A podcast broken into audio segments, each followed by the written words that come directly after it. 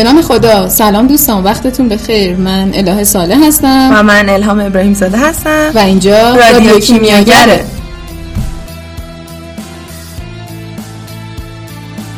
در این قسمت با یکی از بانوان دانشمند علم شیمی که در ماه جاری متولد شدن آشنا میشیم. مسیرمون را با اخبار و مطالب آموزشی در حول کشفیات این دانشمند ادامه میدیم و به معرفی کتاب و پادکست میپردازیم. همچنین در ابتدا در خدمت یکی از دانشجویان برتر شیمی دانشگاه شهید بهشتی هستیم.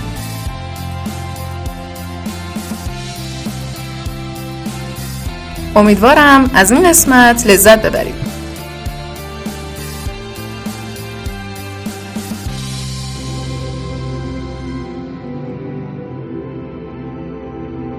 سلام، به رادیو کیمیاگر خوش اومدید. لطفا خودتون رو معرفی کنید. سلام، محمد حسین مرشد صدوش هستم، ورودی 97، شیمی کاربردی. متشکرم از اینکه وقتتون رو در اختیار ما گذاشتین. اولین سوالی که ازتون داشتیم اینه که روزانه حدوداً چقدر درس میخونید؟ ببینید این سوال خیلی کلیه، یعنی من نمیتونم یه جواب دقیق بهتون بدم. بستگی به این داشت که حالا کجای ترم بودم، مثلا اواخر ترم بودم، زمان امتحانه ترم بودم یا زمان می ترم بودم، یا حالا این وسط ها بود یا اوایلش بود. خیلی وقتا شده بود که اصلا هیچ درسی نمیخوندم توی یه روز، مثلا رو اگه کلاس دانشگاه رو حساب نکنیم، یعنی کلاس دانشگاه رو حساب نکنیم، خیلی وقتا میشد که اصلا من درسی نمیخوندم، حتی حدودش هم نمیتونم بهتون بگم. ولی خب واسه من به این موضوع بستگی داشت که استاد چجوریه دیگه. مثلا اگه استاد میگفت مثلا من هر جلسه سوال میکنم، خب روز قبل کلاسش قطعا یه تایمی رو اختصاص میدادم که حالا چیزایی که گفته رو بخونم، و اگه میگفت من کویز میگیرم قطعا این کارو میکردم.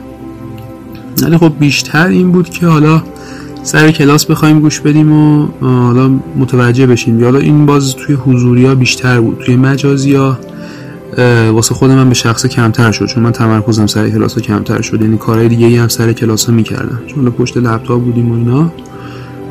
ولی در کل این که بخوام بگم روزانه حدوداً چقدر درس میخونم نمیتونم یه عدد دقیق بگم دیگه. شده مثلا شب امتحانی شده که من 5-6 ساعت درس خوندم، شده روزایی هم که اصلا درسی نخوندم دیگه. هنگام مطالعهتون روش خاصی رو در پیش میگیرین؟ به نکته خاصی توجه میکنین؟ توی مطالعه خب کاری که میکنم، درس اگر خیلی مهم باشه، مثلا درس اختصاصی خودمون باشه و اینا، شیمی باشه در واقع، عمومی نباشه، من نوت برمیدارم. حقیقتا مفاهیم مهم رو نوت برمیدارم و خب اونا رو حالا چه واسه خود درس سر کلاس یا چه واسه امتحانش یه مرور کلی و اجمالی روش دارم. پس تاکید شما روی نکته برداری از مفاهیم هستش. در واقع به همون مفاهیم هم توجه میکنم. حالا حفظیاتو نمینویسم تو اون نوتی که میخوام برمیدارم همیشه، چون حفظیات حالا زیرش خط میکشم اگه کتاب مال خودم باشه. اگرم کتاب مال خودم نباشه آدرس میدم در واقع. ولی اینکه بخوام حفظیاتو توی کاغذ بیارم من این کارو نمیکنم، ولی مفاهیمو میارم، چون همون مفاهیمی که در واقع متوجه بشیم بهتر میتونیم مسئله حل بکنیم یا موضوع حالا درسو بگیریم و در واقع بهتر پیش بریم جلو. پس من با مطالعه نوت برمی داشتم دیگه. برای درسای عمومی هم حالا یه جزوه میدادن و اونا رو دیگه زیرش خط میکشیدم، یعنی در واقع چون اونا خیلی حفظی طوره دیگه معمولا دیگه، اونا رو زیرش خط میکشیدم. برای درسای تخصصی خودمون هم گفتم نوت برداری میکردم. سوال بعدی که ازتون داشتیم در مورد منابع، اینکه منبع مطالعه شما فقط جزوه و رفرنس‌های مشخص شده توسط اساتید هستش یا خودتون رفرنس‌های دیگه‌ای هم مطالعه میکنید؟ خیلی بستگی داره به اینکه من با درس حال بکنم یا نه. یعنی اگر با درس خیلی حال میکردم، آره خیلی رفرنس‌های بیشتری مثلا میخوندم نسبت به اون چیزی که استاد گفته بود، نسبت به اون حالا جزوه خود استاد و این جور چیزا رفرنس های بیشتری میخوندم، چون مثلا درس واسم باحال بوده، قطعا باش حال میکردم، دوست داشتم خودم بیشتر یاد بگیرم. ولی اگه درس اینجوری بود که میگفتم خب حالا مثلا این درس هست باید پاس بشه بره، یا مثلا یه نمره‌ای توش گرفته بشه، اکثر اوقات با همون جزوه استادم جواب داده بودش واسه من و همون جزوه استاد میخوندم دیگه. من اینکه حالا مثلا میخواستم تمرین بیشتر بکنم، آره مثلا اون کتاب رفرنسی که استادم گفته بود یه نگاهی مینداختم، ولی اکثرا اینجوری بود که جزوه استاد واسه من بس بود، تک و تو که 2 تا درس هم یه رفرنس نگاه انداختم. ولی اگه با درسی حال می‌کردم، مثلا مثلا تجزیه با عالی، اینا رفرنس های بیشترم میخوندم، اونم واسه خودم، یعنی این که واسه میخوندم شاید حتی به درد امتحانش هم نمیخورد. البته که میخوره، با چون دید آدم خیلی بازتر میشه تو خیلی از موضوعات و مطمئناً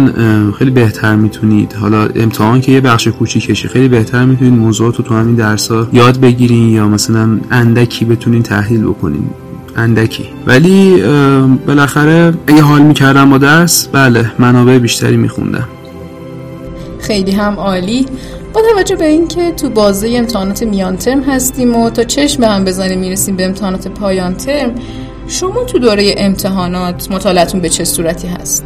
دوره امتحانات بالاخره مطالعات یکم فشرده تر میشه، ولی خب کاری که من سعی میکردم انجام بدم این بود که تو طول ترم مفاهیم رو یاد بگیرم و تو طول امتحانات دیگه نخوام برم دوباره بشینم بخونم ببینم مفهوم درس چی بوده و اینجور چیزا. من تو طول امتحانات بیشتر تمرین حل میکردم، یعنی در واقع حالا به خصوص مثلا واسه درسای حل کردنی دیگه، مثلا تجزیه و عالی و شیمی فیزیک و اینا همه حل کردنی ان دیگه. مثلا من به شخص خودم شیمی معدنی جوری نبودم، شیمی مدنی مثلا حتی شب امتحانم نشستم خوندم، شیمی مدنی من اصلا خوب نیست حقیقت. ولی حالا مثلا در مورد اون سه تا درس تخصصی که گفتم نشستم تمرین حل می‌کردم و در واقع در مورد ریاضی و فیزیک هم همینه دیگه، والا درسای تمرین حل کردن. دوران امتحانات من به مطالعه مفهوم پس نمی‌پرداخت دیگه، یعنی در واقع نشستم تمرین حل می‌کردم. امیدوارم تونسته باشم جواب این سوالام بدم دیگه. بیشتر سوال فقط حل می‌کردم شبای امتحان، مگه اینکه دیگه مثلا یه مفهوم رو نمی‌فهمیدم، خب آره دوباره می‌رفتم مفهومم مرور می‌کردم یا یادم می‌رفت دوباره می‌رفتم اون مفهوم مرور می‌کردم. اکثر کار من سوال حل کردن بود و در واقع یه یادگیری مفهوم و اینجور چیزا نبود. به خصوص تو اون دوره فرجه ها اگر درسی رو که عقب میافتادم، مثلا شما 10 روز فرجه دارید، مثلا 10 روز بعد امتحان مثلا عالی دارید، من اون 10 روز رو نمیشستم دیگه عالی بخونم، میشستم اون درسایی که تو طول ترم عقب افتاده بودم مفاهیمشو نفهمیده بودم رو مفاهیمشو میفهمیدم. دو سه روز مونده بود میشستم مثلا واسه امتحان عالیم تمرین حل میکردم بیشتر. آره خلاصه یعنی من تو دوران مطالعاتم تمرین بیشتر حل میکردم تا اینکه بخوام بخونم دیگه. خوندن دیگه تو طول ترم در واقع بیشترم میگم تو طول ترم، یعنی در کلاس. حالا تو دوران کرونا میشد ضبط کرد و ضبط فیلم و اسپیداب کرد دو برابر دید، اینم یه مزیتی بود در واقع، ولی بیشتر سر کلاس و استاد ببینیم چی میگه دیگه. از بحث مطالعه و امتحان که بگذریم، علاوه بر دروس دانشگاه وقت خودتون رو صرف کار دیگه هم میکنید؟ 100% من صرف کار دیگه هم کردم وقت خودمو و در واقع همش که درس نیست. ما دانشجوییم، حقیقتا یه دانشجو تازه شروعه، اگر قبلا وارد جامعه نشده باشه تازه میتونه شروع ورودش به جامعه باشه و یه حسی تو آدم به وجود میاد، حتی شاید قبلش هم به وجود بیاد قبل دانشجویی، ولی خب پتانسیلش یا امکانش نباشه، ولی بالاخره تو دانشجویی این پتانسیل و امکان هست و یه حسی تو آدم به وجود میاد که خب درسته حالا مثلا من با خانواده‌ام زندگی میکنم، خانواده‌ام شاید حمایتم بکنه، ولی خب یه تکونی هم آدم باید به خودش بده، بالاخره خودش هم یه درآمدی داشته باشه، خودش هم یه سری کارهای دیگه بکنه، بالاخره واسه آینده زندگیش یه سری مهارت‌ها یاد بگیره. منم از این قاعده مستثنا نیستم، قطعاً همه دانشجو همینن، یعنی قطعاً همه آدما همینن، چون این تو غریزه و فطرت خود آدمه دیگه. منم آره خیلی کارهای درس انجام دادم که به درد هم آینده بخوره، کار کاربردی باشه، هم که بالاخره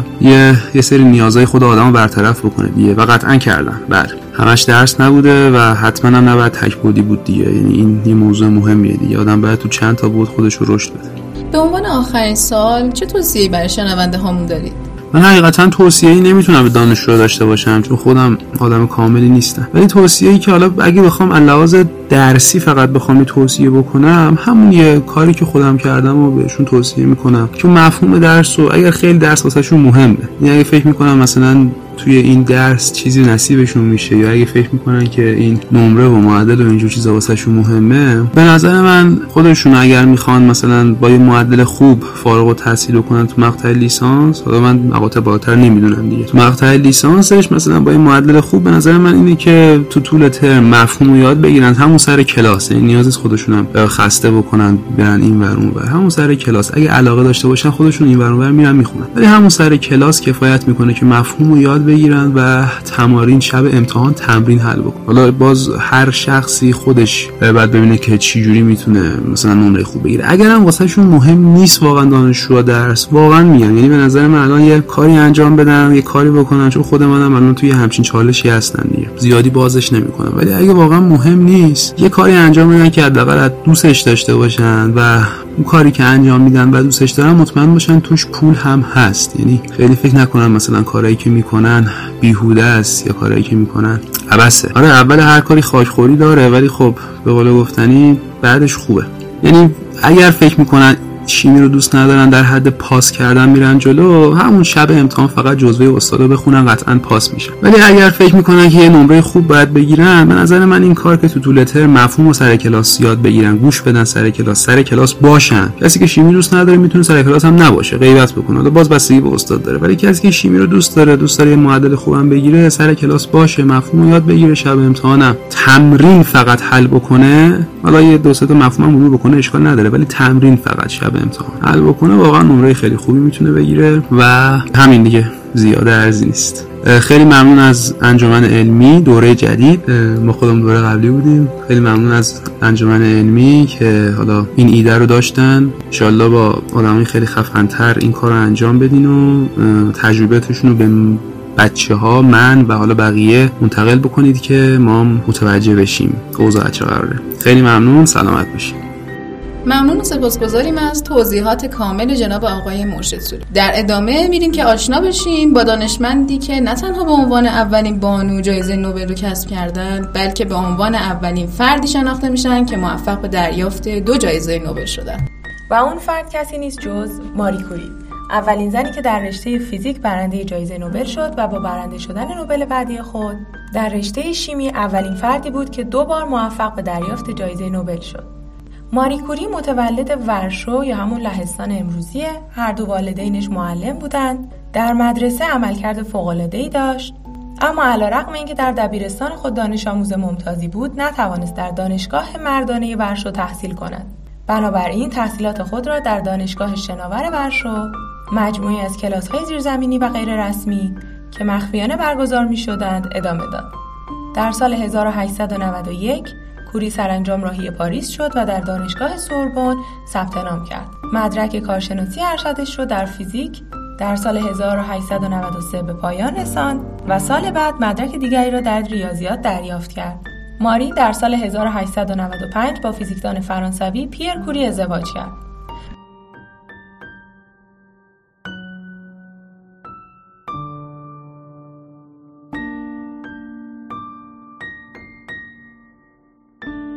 کوری که مجذوب کار هانری بکرل بود، کار خود را چند قدم جلوتر برد.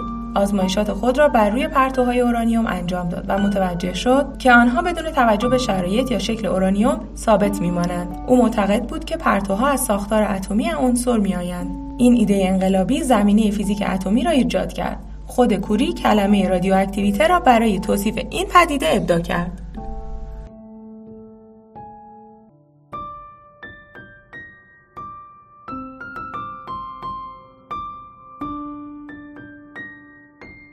پس از کشف رادیواکتیو توسط کوری، او تحقیقات خود را با همسرش پیر ادامه داد.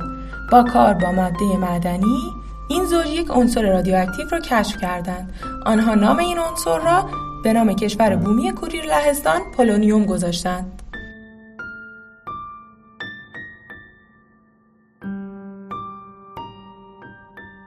همچنین ماری کوری اقداماتی را در جهت توسعه اشعه ایکس انجام داده، به صورتی که با آغاز جنگ جهانی اول در سال 1914 زمان و منابع خودش را برای کمک به توسعه اشعه ایکس اختصاص میده. بعد از جنگ از شهرت خودش برای پیشبرد تحقیقاتش استفاده میکنه و 2 بار در سالهای 1921 و 1929 به ایالات متحده سفر میکنه تا برای خرید رادیوم سرمایه جمع‌آوری کنه و یک مؤسسه تحقیقاتی رو در ورشو تأسیس میکنه.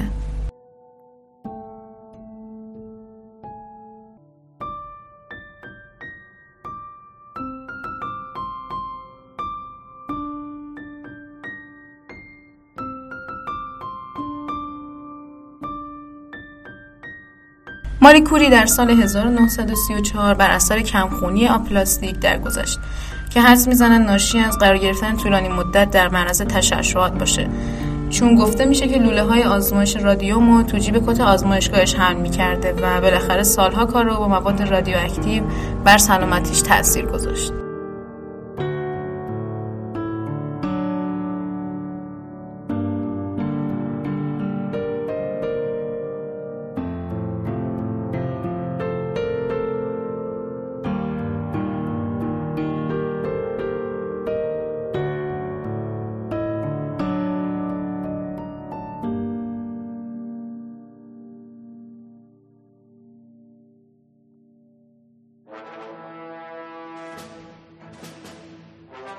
اخبار پادکست.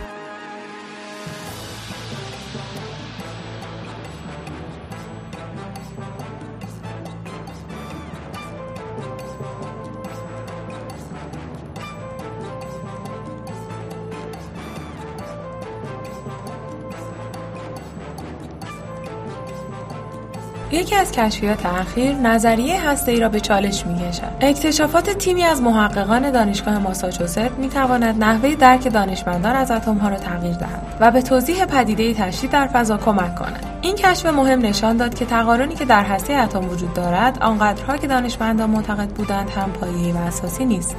این کشف نیروهایی را که در هسته اتم‌ها وجود دارند آشکار می‌کند و دری را برای درک بهتر جهان باز می‌کند. این یافته‌ها در 1 آپریل در مجله نیچر که یکی از مجلات علمی برتر جهان است منتشر شد. این کشف زمانی انجام شد که تیم محققان در حال کار کردن روی تعیین چگونگی هسته‌های اتمی طی انفجارهای پرتو ایکس بودند. اندرو راجرز سرپرست تیم تحقیقاتی گفت: ما در حال مطالعه آنچه در درون هسته این اتم‌ها رخ می‌دهد برای درک بهتر این پدیده‌های کیهانی و در نهایت برای پاسخ به یکی از بزرگترین سوالات علم، یعنی چگونگی ایجاد عناصر شیمیایی در جهان هستیم. محققان هسته‌ها را با سرعتی نزدیک به نور به قطعاتی متلاشی کردند و استرانسیوم 73 را ایجاد کردند که ایزوتوپی نادر است که به طور طبیعی در زمین یافت نمی شود، اما می تواند برای مدت کوتاهی در طی انفجارهای شدید پرتوهای ایکس هسته‌ای وجود داشته باشد. این ایزوتوپ استرانسیوم حاوی 38 پروتون و 35 نوترون است و طول عمر آن برای کسری از ثانیه است. این تیم با کار شبانه روزی در طول 8 روز بیش از 400 هسته استرانسیوم 73 ایجاد کردند و آنها را با خواص شناخته شده بروم 73 مقایسه کردند، ایزوتوپی که حاوی 35 پروتون و 38 نوترون است. با تعداد پروتون‌ها و نوترون‌های تعویض شده، هسته‌های بروم 73 زوج آیینه‌ای یا میرر پارتنر هسته‌های استرانسیوم 73 در نظر گرفته می‌شوند. تقارن آیینه‌ای در هسته‌ها به دلیل شباهت‌های بین پروتون‌ها و نوترون‌ها وجود دارد. برای مشاهده رفتار آنها، محققان تقریباً هر نیم ساعت یک هسته استرانسیوم 73 ایجاد کردند. آن را از طریق جدا کننده ایزوتوپی منتقل کردند و سپس هسته‌ها را در مرکز یک آرای آشکارساز پیچیده متوقف کردند. با مطالعه واپاشی رادیواکتیو این هسته‌ها، دانشمندان دریافتند که استرانسیوم 73 رفتاری کاملاً متفاوت از بروم 73 دارد.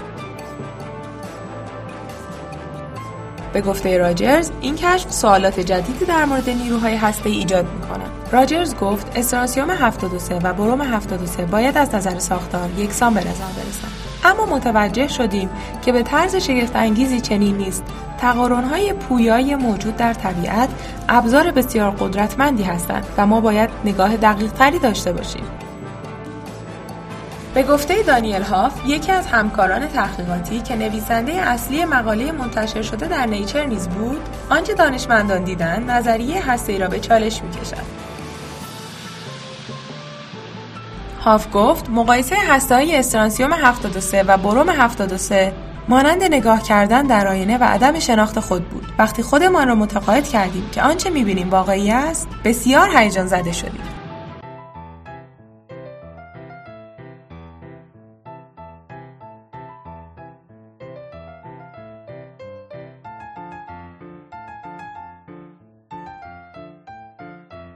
رادیواکتیویته در زندگی روزمره ما کاربردهای فراوانی داره. از جمله این کاربردها پزشکی اونه.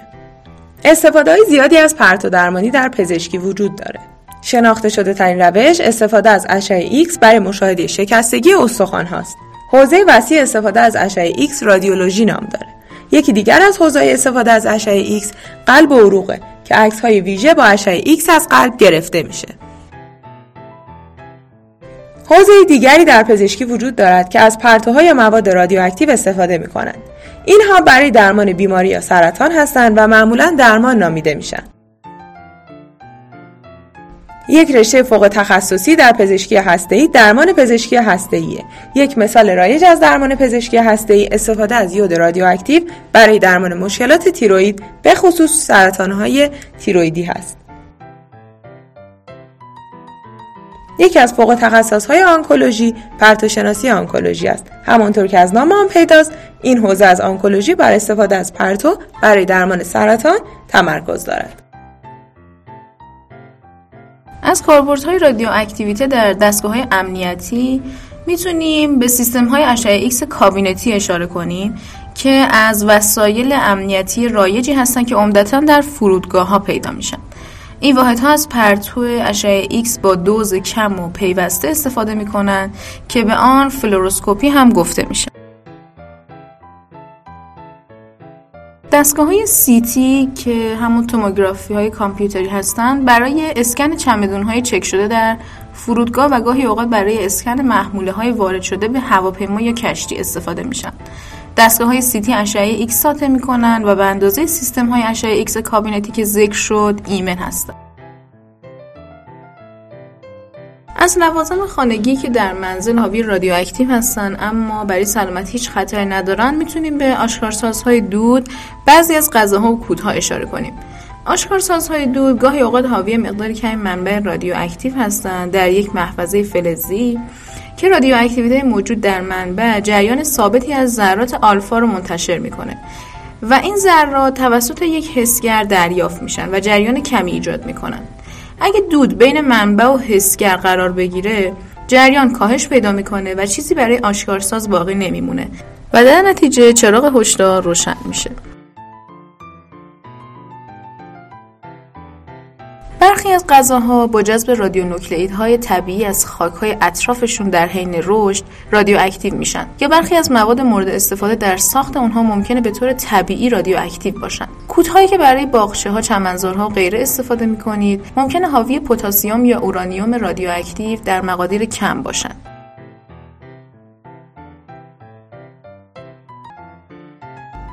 تابش مواد غذایی برای از بین بردن باکتری‌ها و انگل‌های منتقل از غذا و افزایش ماندگاری برخی از غذاها انجام میشه. تأسیسات تابش مواد غذایی از دستگاه‌های ساطع کننده تشعشع استفاده می‌کنند که محصولات غذایی را در معرض دوز بسیار بالایی از تابش‌ها قرار میده. تابش مواد غذایی آخرین مرحله قبل از ارسال مواد غذایی بسته‌بندی شده به بازار. تابش مواد غذایی باعث رادیواکتیو شدن غذا نمیشه و همچنین مواد شیمیایی عجیب و غریب یا مضر در غذا ایجاد نمیکنه.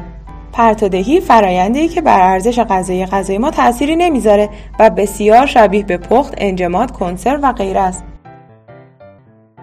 به دلیل تأثیر قابل توجهی که تابش مواد غذایی میتونه در کاهش بیماری‌های مرتبط با غذا داشته باشه، از تابش مواد غذایی در ارتش و در برنامه‌های فضایی هم استفاده میشه.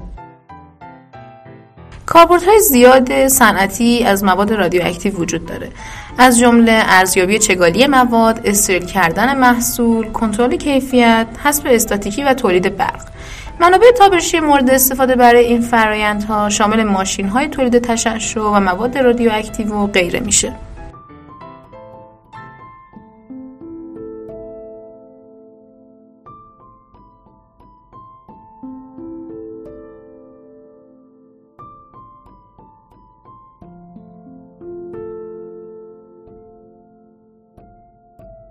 در این بخش قصد داریم تعدادی کتاب و یک پادکست رو به شما معرفی کنیم. اگه وقت زیادی برای خوندن کتاب ندارین و قصد دارین در رابطه با ماری کوری بیشتر بدونین، کتاب کوری و رادیواکتیویته نوشته پل استراتن رو به شما معرفی میکنه. در این کتاب استراتن ابعاد مختلف زندگی ماری کوری رو بررسی کرده و مسیر پرپیچ و خمش برای تبدیل شدن به یکی از بزرگترین دانشمندان جهان رو مطرح کرده.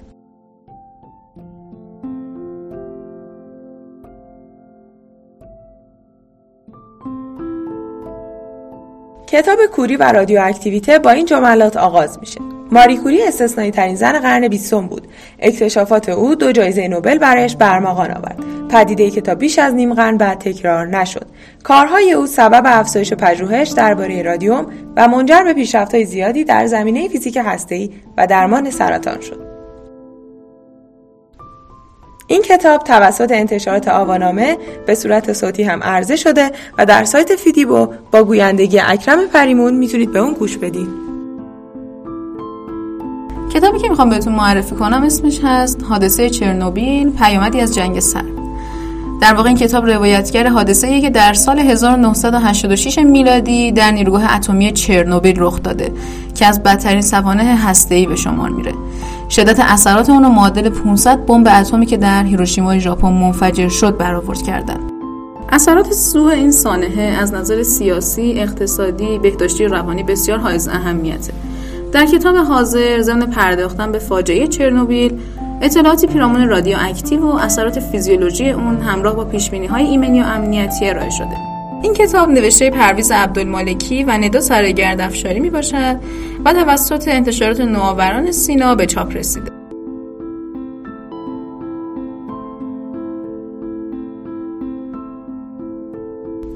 در انتها از جناب آقای دکتر ظریف، سرکار خانم رمزانپور، جناب آقای مرشد صدوش، جناب آقای دویری، کانون گویندگان و ساختمان فرهنگی اجتماعی، اعضای انجمن علمی دانشکده و تمام دوستانی که ما رو در آماده سازی و تهیه این قسمت از پادکست یاری نمودن تشکر می‌کنیم.